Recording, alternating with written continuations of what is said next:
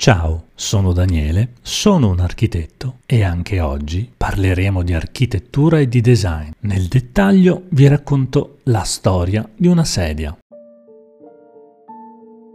Come ogni storia si inizia nel più classico dei modi. C'era una volta un architetto, un architetto un po' burbero, arruffato, un po' scontroso, ma un amante dei sigari. Nato nel 1886 ad Aquisgrana in Germania, era talmente bravo che nel tempo venne nominato direttore della più bella ed esaltante scuola di design degli ultimi 300 anni. Era un architetto particolare, non amava le decorazioni e gli stucchi il suo motto era less is more, ovvero meno è meglio. Tutto ciò che non è funzionale tutto ciò che non serve è bene toglierlo. Le sue case e i suoi edifici erano minimalisti, privi di fronzoli. In essi i volumi e i materiali regnavano incontrastati nello spazio compositivo, tutto era funzione, nulla era superfluo. Se ai suoi edifici e ai suoi progetti toglievi un elemento, ecco che tutto perdeva di significato. Nel 1929 la Germania decise di affidare la costruzione del suo padiglione per l'Expo di quell'anno a Barcellona proprio al nostro architetto. Lui, prima di accettare l'incarico, si sedette e fumò un intero sigaro. Solo dopo iniziò a disegnare. Era la sfida più esaltante di tutta la sua carriera.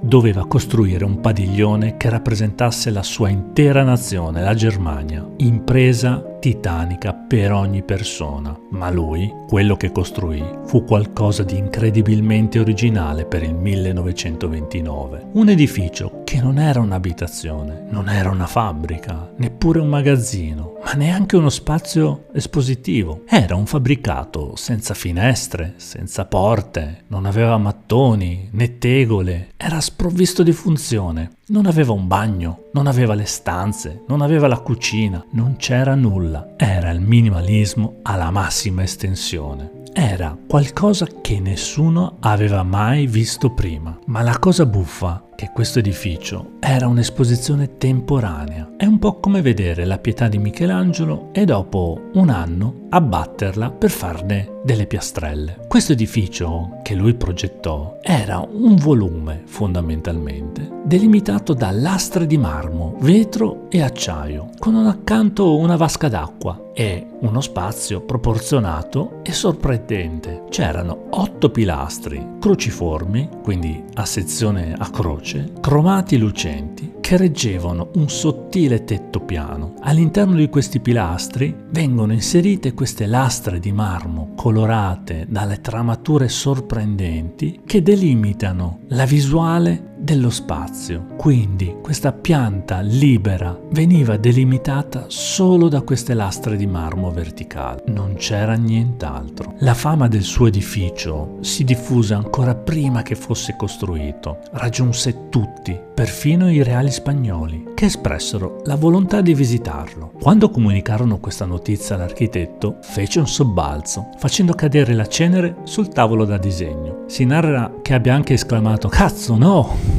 Sapeva benissimo che il protocollo reale imponeva che il re e la regina si potessero sedere. E ovviamente in quel magnifico edificio minimalista, come abbiamo visto prima, non erano previste delle sedie, nemmeno un tavolo, non c'era nulla, era uno spazio colorato, trasparente, con una fantastica vasca d'acqua e una stupenda scultura di Georg Kolbe. Non era possibile inserire delle sedie esistenti, men che mai dei troni per i reali. Avrebbe rovinato l'intera composizione, la Germania sarebbe snaturata in questa sua rappresentazione del padiglione dell'Expo di Barcellona. Era necessario creare dei modelli di sedia altrettanto perfetti, altrettanto minimalisti, altrettanto innovativi, che non stonassero all'interno del padiglione. Il nostro architetto non si perse d'animo, accese un altro sigaro e iniziò a progettare due sedie per le chiappe reali. Ciò che riuscì a creare fu qualcosa di paragonabile al moderno iPhone, un design unico, rivoluzionario, senza età, mai visto. Nasceva in questo modo la famosa sedia Barcellona di Miss Van der Rohe una sedia che ancora oggi possiamo vedere in quasi tutte le immagini di architettura di interni e dentro le case più esclusive e innovative. Il padiglione venne demolito dopo sei mesi dalla fine dell'Expo, ma le sedie sono ancora oggi prodotte e commercializzate, ma ti dirò di più, sono anche le più copiate. Ma cos'hanno di tanto innovativo queste sedie per essere ancora oggi popolari, famose? E mi dispiace non potervele fare vedere, ma se googolate sedie Barcellona la troverete immediatamente e la riconoscerete. Sono delle sedie bianche o nere, o meglio, più che sedie sono delle poltroncine, bianche o nere, questi sono i modelli originali. I piedi delle sedie sono curvi e si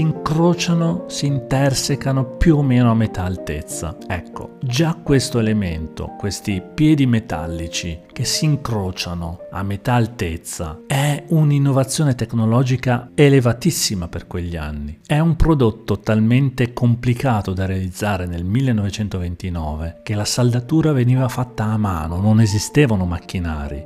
Quindi, a guardarle con gli occhi moderni, queste sedie sembrano dei prodotti industriali, ma in realtà sono dei prodotti di alto artigianato. Ancora oggi quella saldatura non è semplice da realizzare. L'imbottitura in pelle è priva di braccioli, è priva di altri fronzoli e tutto ciò che si vede ha una sua funzione, serve a qualcosa. Non c'è nulla in quella sedia che non serva a niente, che serva solo ad abbellire. No, qui la funzione, gli oggetti che reggono, le gambe che reggono la sedia, l'imbottitura, i 12 bottoncini che servono per fermare l'imbottitura, tutti hanno una funzione e diventano elemento estetico. Ecco dove sta la bellezza di questa sedia. Ogni cosa ha una funzione e questa funzione diventa estetica.